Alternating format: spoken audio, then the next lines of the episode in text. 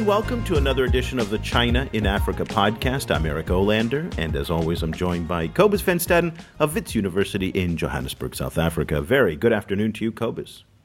Good afternoon. Cobus, I am so excited tonight because we're going to be talking about a subject that you and I have been wanting to address for at least a year now, which is to talk about how does the China-Africa relationship kind of fit into a broader context. And in specifically, we want to compare it to what the Chinese are doing, say, in South and Central America.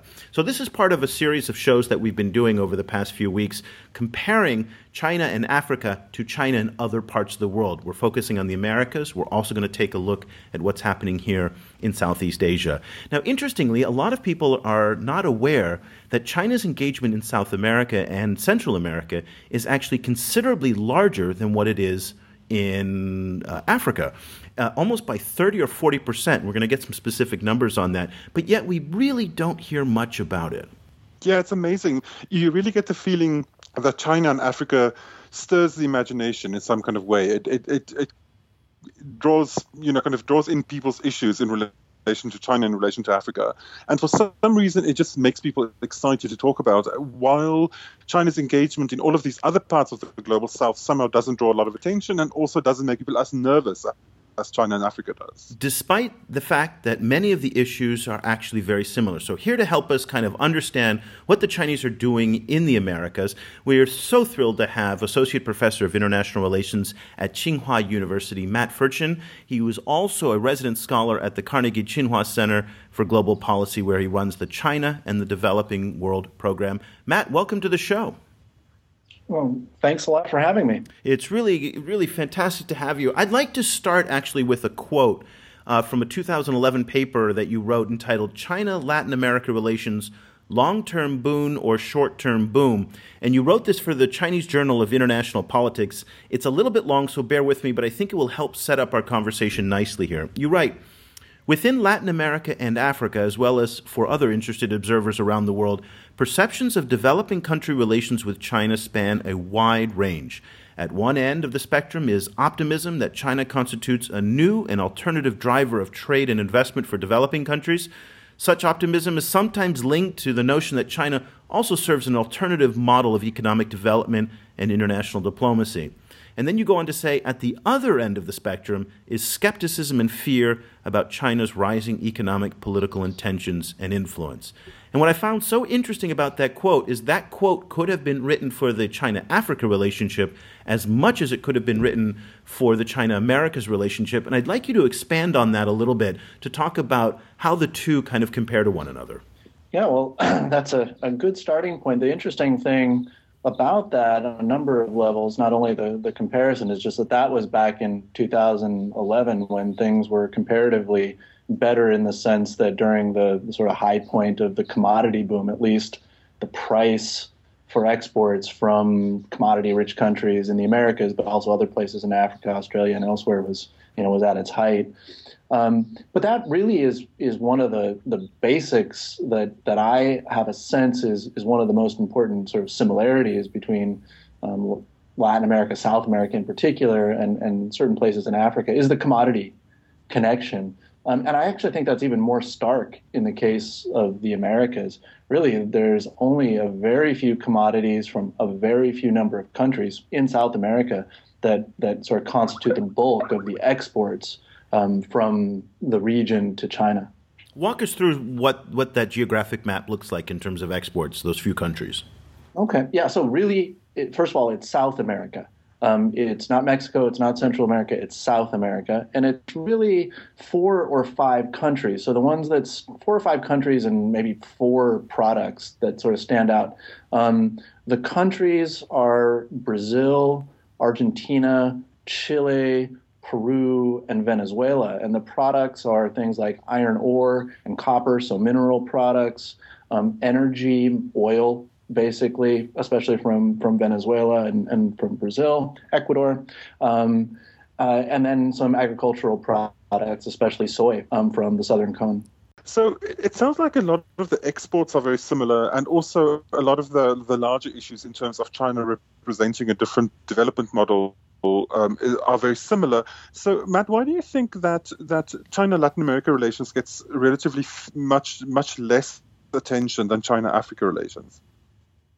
That's a really good question. I think that there is, first of all, uh, a prioritization from China itself, um, where Africa sort of fits the sweet spot for China's South South diplomacy, its engagement, its attempt, both historically and currently, to be a leader of developing countries and sort of the South South dialogue. And I think Africa fits that um, model more clearly.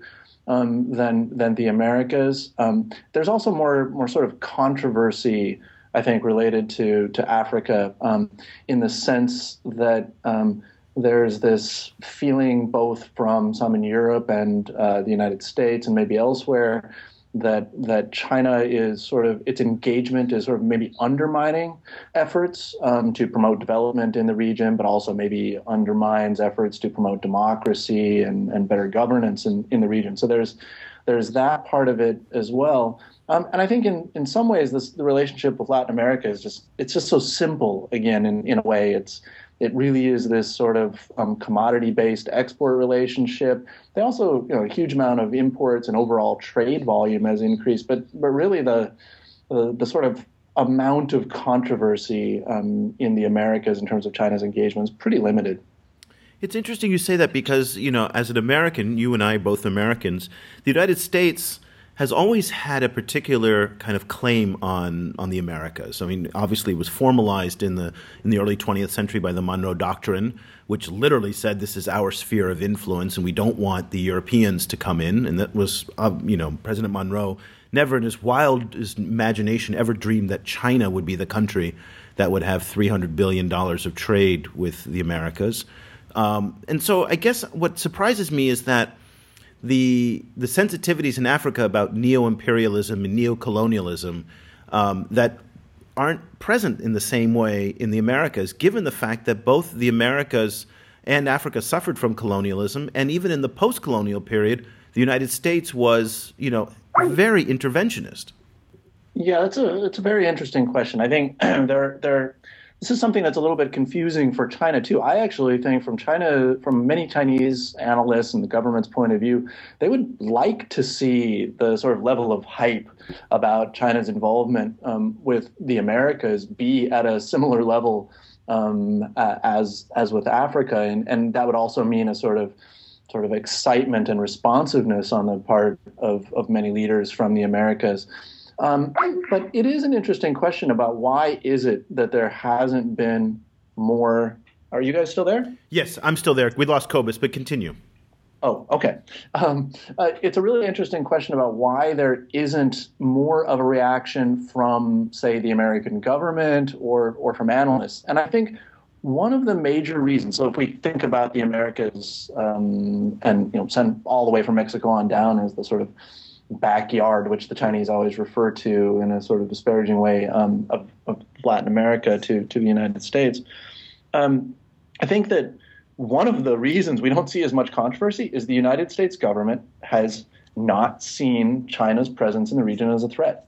And that includes not really seeing it as a security threat. There have been a lot of studies and there have been sort of congressional hearings on it, but basically it's a sort of big shrug um, there's some worry about arms sales to certain countries, especially Venezuela and other places. Concern about the the proposed but now probably defunct Nicaragua or uh, uh, canal in um, in Nicaragua.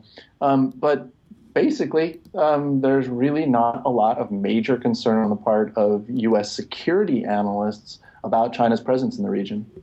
Is that because the United States really has been accused of neglecting Latin America as a whole for the past you know, say 10 years. I mean, Latin American policy has really never figured very prominently in the post bin Laden era.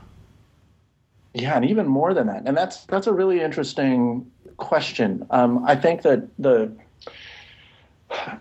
and when we see this changing, I think you're correct. I think in general, the United the, the, the United States has seen when looked southward has not been overly concerned. And this has been a there's been this back and forth for you know a century at least of the United States either paying too much attention to the Caribbean, Central America, and South America and sort of being intrusive and a bully, or neglecting the region. And I would say the last 20 years or so has been more of the sort of a neglect form. And some people think that's good and others worry about it. But I think that's part of it is that basically the United States has not been worried about the region. China's engagement has been primarily commercial.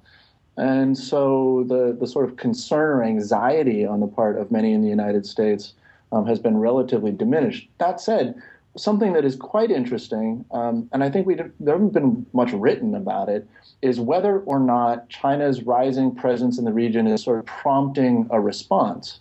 And one way we could look at this is the is at the very least we know that President Obama um, has um, changed the United States policy on Cuba um, and is sort of engaging with the region in a more active way. And we see this recently with Colombia and the peace process there. And some in China, and I think this is probably overblown, think that they did it, like that China's engagement with Latin America and South America and and uh, the region in general has sort of prompted the United States to come up with some of these new policies. That that may be true in some sense, but I think it's more complicated than that. Um, you know, to take it in a slightly different direction, one of one of the really controversial issues in China-Africa relations is the the relatively high level of Chinese migration to Africa. Um, with with some with people saying, you know, they might be as much as a million, even some people saying two million Chinese migrants living in Africa. How does that compare with Chinese migration to Latin Latin and South America? It's a great question. I think this is one of the key differences. I think aid is another one. We can go into some of the other things that really constitute a difference, but one of them is people. People flows from China um, to the region. Um, and uh, my sense, I think we can probably say this with quite a bit of certainty, is that there are just many, many more Chinese citizens um, who are living, doing work, uh, and otherwise active in Africa compared with, with Latin America. That said, it's a really big question mark about how many Chinese nationals, citizens, uh, are living and working in the Americas. Um, and, and this becomes, a, I think, a, a, potentially very relevant issue if we were to have some sort of a crisis, maybe not on the same scale, but something like what happened in, in Libya, and if there were a need for a rescue. Um, let's say it was a national, uh, a natural disaster, or potentially something political. The only place that's you know you could imagine that I think would be Venezuela. But I've heard that very similarly to places in Africa, basically the, the embassies, Chinese embassies in the Americas, really don't have a good handle on this. So I've, I've heard some numbers that are actually quite high of, of how many Chinese citizens may be in any given country, especially in a place like Venezuela. But mostly it's a big question mark. While the the migration issue may not be the same, one issue that does seem to have some parallels between Africa and the Americas is the labor issue, particularly in places like Peru, where the Chinese mining companies have come under enormous amount of criticism for their labor practices. And I think for a lot of people who follow labor issues in Africa, they'll find some comfort in knowing the fact that, well, they're not alone in critiquing China for very, very poor and substandard labor practices. Talk a little bit about that. I think that's exactly right. And I think if you look at both labor and environmental issues, especially in extractive industries, um, you're going to see some very similar issues. The big difference, really, though, um, is that in general, very few, if any, countries in the Americas, this may be somewhat different in the Caribbean, but basically, very few countries, with a couple of exceptions like Venezuela, maybe in South America, actually even allow for foreign labor to be included in these kind of contracts. And it's actually been one of the big limitations on the sort of type and volume of foreign Chinese foreign direct investment in the region. Uh, on a number of occasions, Chinese firms um, and the government have tried to create very similar kinds of contractual arrangements um, as they have been able to do in some African countries, whereby labor would be included as part of the deal. And many countries um, in the Americas have just said no.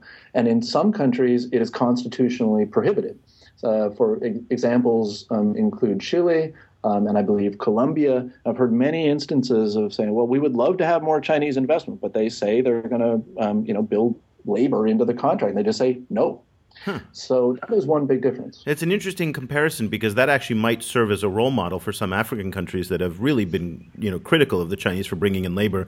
Cobus, let me ask you a question here because you and I, before the show, were talking about kind of the differences between Africa and the rest of the developing world, and I pointed out the fact that South and Central America um, were as much a victim of colonialism as Africa was, uh, you know, many times by the Spanish and other European powers. Uh, here in Asia, you know, I'm in a I'm in Vietnam, where this is a former uh, French colony, and the China itself was a victim of colonialism, but yet the colonial issue remains far more sensitive today in Africa than it does, say, in the Americas.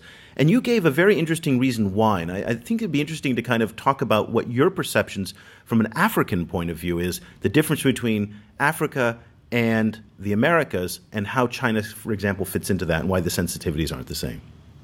Well, you know, it, it struck me that a, a, lot of countries, a lot of regions share this experience of, of, of foreign powers coming in and essentially actually taking over the, the administration of their of their countries. You know, kind of um, changing the language, changing the, the way that the, the system works, installing a different kind of bureaucracy, and so on. So that's a shared experience across Latin America, Africa. Um, Southeast Asia, and so on. What I think is different in the case of Africa is that Africa also experienced the trauma of slavery, um, and of so it's, it's literally of having entire populations basically strip mined and having them kind of taken away. Um, and I think that that historical trauma is quite unique to Africa. And then, of course, you know, kind of in that and. and the, the, trauma is kind of carried over, especially in, into the Western Hemisphere, um, you know, kind of, and connects Africa with Cuba, with Brazil, and so on. But I think that experience puts Africa in a, in a unique position in relation to, to colonialism, and you know, kind of might ex- explain why the issues of colonialism and neocolonialism is, is you know, why these issues refuse to die. Essentially, in the discussion of, of Africa's relationship with with even contemporary powers like China. Very um, interesting. Um, can, we get, can we get just go quickly? Can I get Matt's reaction to that, just to kind of get Matt? Can you bounce off of that? And do you agree? Do you disagree? I mean, obviously, the Americans, you know, white Americans uh, you know, enslaved and colonized Native Americans and also enslaved Chinese to build the California railroads. Do you agree or disagree with Cobus's take on that? Well, I think it's a very interesting and I think probably you know very trenchant uh, analysis of it. I think it probably you know has a lot to do with it, the way that the sort of colonialism took place. Um, I, have thought quite a bit about this. First of all, I think the the Chinese side, and I would say, you know, like official diplomats and others do not understand this, the way, the, the sort of sensitivities and nature of a sort of anti colonial sentiment and identity as it differs in Africa and Latin America. Um, I think they've gotten a generally positive response um, in, in many ways to a, a, general sort of expression of anti imperialism um, in, in their dealings with, with many leaders in Africa. This doesn't go very far, uh, is my sense, in, in Latin America. And so that's prompted me to think about this too. And I think one of the reasons, uh, in my mind at least, is that the colonial experience in Latin America is very distant. Um, you know, most countries in the region, um, with a few exceptions like Brazil, uh, got their independence uh, around 1820. So that was a very long time ago. Now, they went in a very different direction from the United States and, and others, um, but they have also eventually created their own uh, democratic institutions, which they've you know, had in place in a relatively steady way for you know 20 30 years now um, and and well before that in many other cases as well so i think there's just a there's a difference in timing one of the things that i think is most interesting about this though is the way in which I talked about this in the paper that you quoted earlier. Latin America has this very interesting intellectual tradition of dependency theory. So even though they shed this sort of anti-colonial um, sort of sentiment, they still have this very strong trenchant critique of of sort of economic dependency in the way in which commodity exports sort of disadvantaged countries that were reliant on those. I actually think that um, is sort of the more what is it I don't know, the lasting legacy of a kind of anti I don't know, hegemonic view of the world. And what's interesting about that is that it could be easily as easily applied to China today as it could to sort of the United States or Europe in previous eras. And how does that how how does the the, the narrative of China representing a new um, development paradigm? How um, you know that that does that has played quite a kind of a, a powerful role in Africa. Um, you know, kind of because it also opened the the the door to imagining a, a, kind of a future in which Africa isn't isn't dependent on the West, but also do, doesn't have to think of the West as a kind of a portal that it needs to pass through in into modernity or into development. That there's an alternative route to development.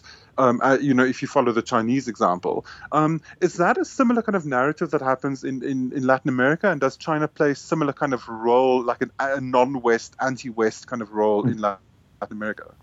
I, I, think to a certain extent that is true. In my experience, those who sort of push that line the furthest are sort of older, unreformed um, leftists in the region um, there was a there was an appeal uh, among some in the region back, I'd say, you know, in the 50s, 60s, 70s of um, Mao and the Chinese Revolution and its sort of alternative to a Soviet model of, of socialism.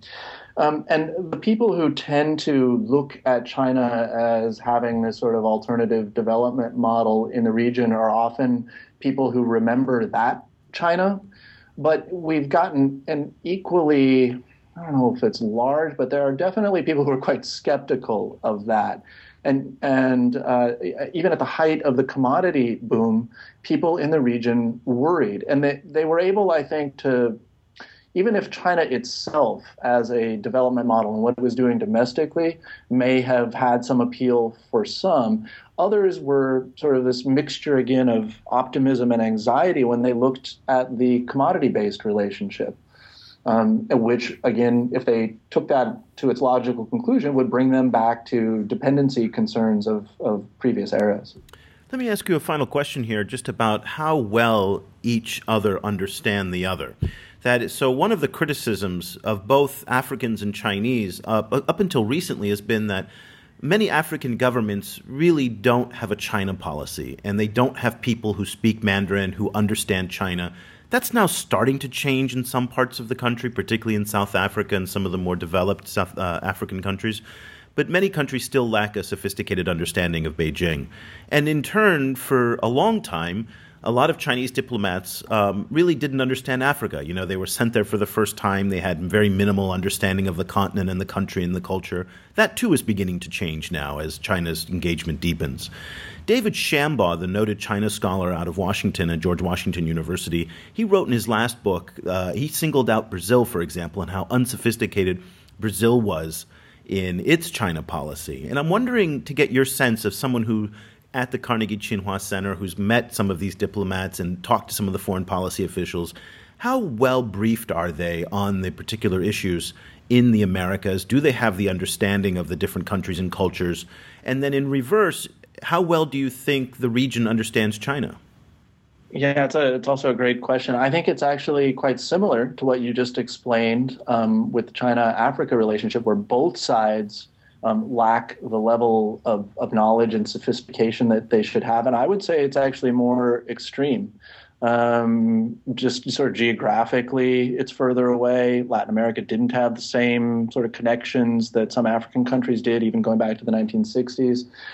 Um, so it's a very, very new relationship for for both sides. There's a, a lot of misunderstanding, and the fact of the sort of extreme simplicity of at least the commercial relationship, where basically what China was doing was buying some of Latin America's commodities uh, and selling some goods in return. It was basic trade-based relationship. It wasn't super sophisticated.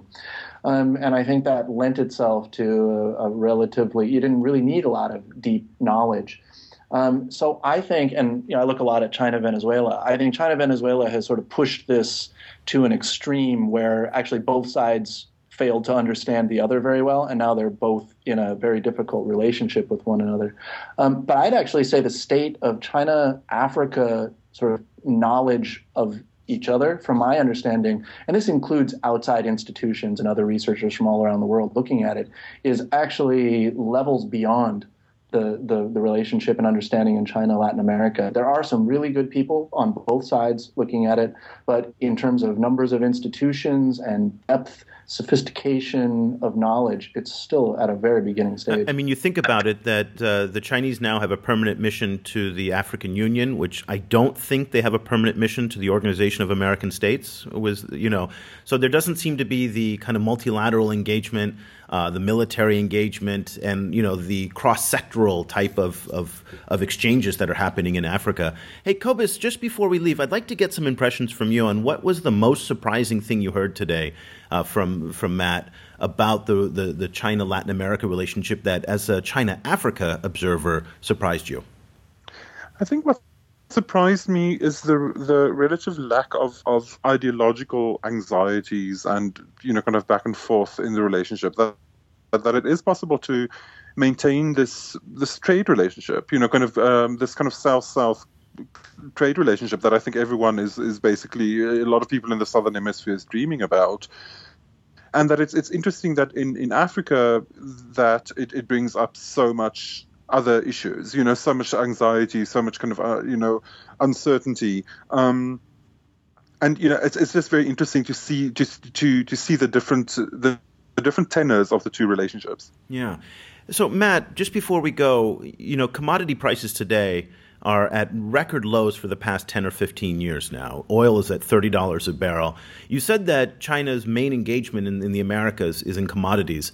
And if that's the case, I wonder if what we're seeing in the Americas is going to mirror what's happened in Africa, where foreign direct investment now in Africa for the past, say, year on year is down between 40 and 85 percent. Trade levels between China and Africa are down 40 percent. Are you seeing a similar decline in trade and investment and engagement between China and the Americas as we're seeing in Africa? And what do you see going forward if commodity prices remain this low? Well, I think that is the issue. And you know, for a few years now, I've been saying that the China Latin America relationship, that the honeymoon period is over. But that was even sort of before the commodity boom and the dramatic drop in prices of a variety of things had, had fallen. I think this is a this is a major, major turning point in the relationship with China Latin America, but with others uh, as well. And I think this includes Africa and some other commodity rich countries in the developing world and elsewhere. So that is the issue of sort of what that means, I think, um, for not only the economic relationship, but I think also the political and even a multilateral cooperation that we've seen. Um, interestingly, though, I think what we've seen a strong, we continued strong demand for the volume of a number of commodities coming from South America. It's just that China's getting them at a cheaper price. Now, some you know Chinese demand is also changing on the margin, but volume has remained relatively strong for a number of, of these commodities. And interestingly, a new report from the Inter-American Dialogue um, uh, has just come out on the number of the amount of loans um, from last year, and it actually went up. It was the second highest since I think 2010 from China to Latin America.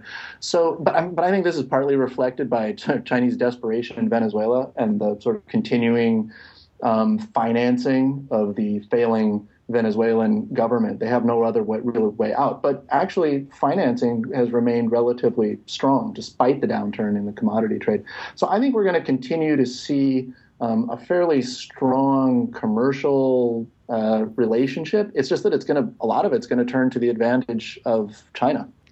You know, Cobus, it's absolutely fascinating to do these comparative kind of discussions, and I, I, I, can't wait till we kind of continue to delve into more in Latin America, but also in Southeast Asia. Matt, it, it's it's mind blowing how interesting this is. Thank you so much for taking the time to join us for the show. It was my pleasure. Thanks for having me. Matt Ferchen is an associate professor of international relations at Tsinghua University in Beijing, and he joins us from the Chinese capital. He's also a resident scholar at the Carnegie Tsinghua Center for Global Policy, where he runs the China and the Developing World program. Matt, one of the things we like to do at the end of every show, and I know you've been listening to the show for quite some time, is we want to kind of guide people to follow what you're reading and writing and, and on social media. Now, I know you are there behind the great firewall, so it might not be so easy to engage in Western social media. But are there places where people can find your papers and some of the things that you're doing these days?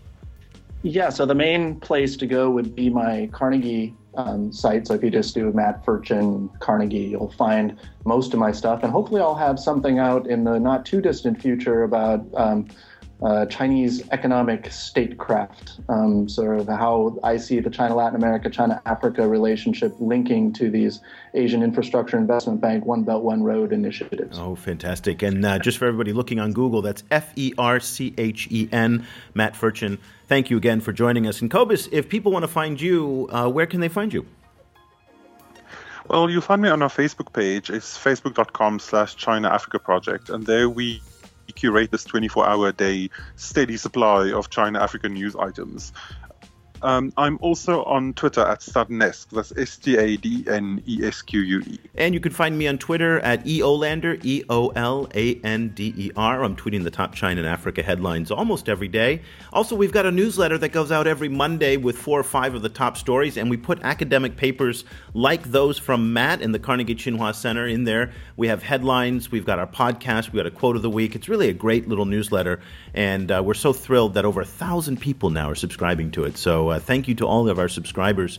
Of course, if you want to follow this podcast, easiest way, itunes.com slash China Africa podcast. And we have a brand new Android app, so you can listen on your Android mobile device, either for a tablet or a phone. Just go ahead to the Google Play Store, take a look for China Africa Project, and we'll come right up there. So we'll be back again very soon with another edition of the China in Africa podcast. Thank you so much for listening.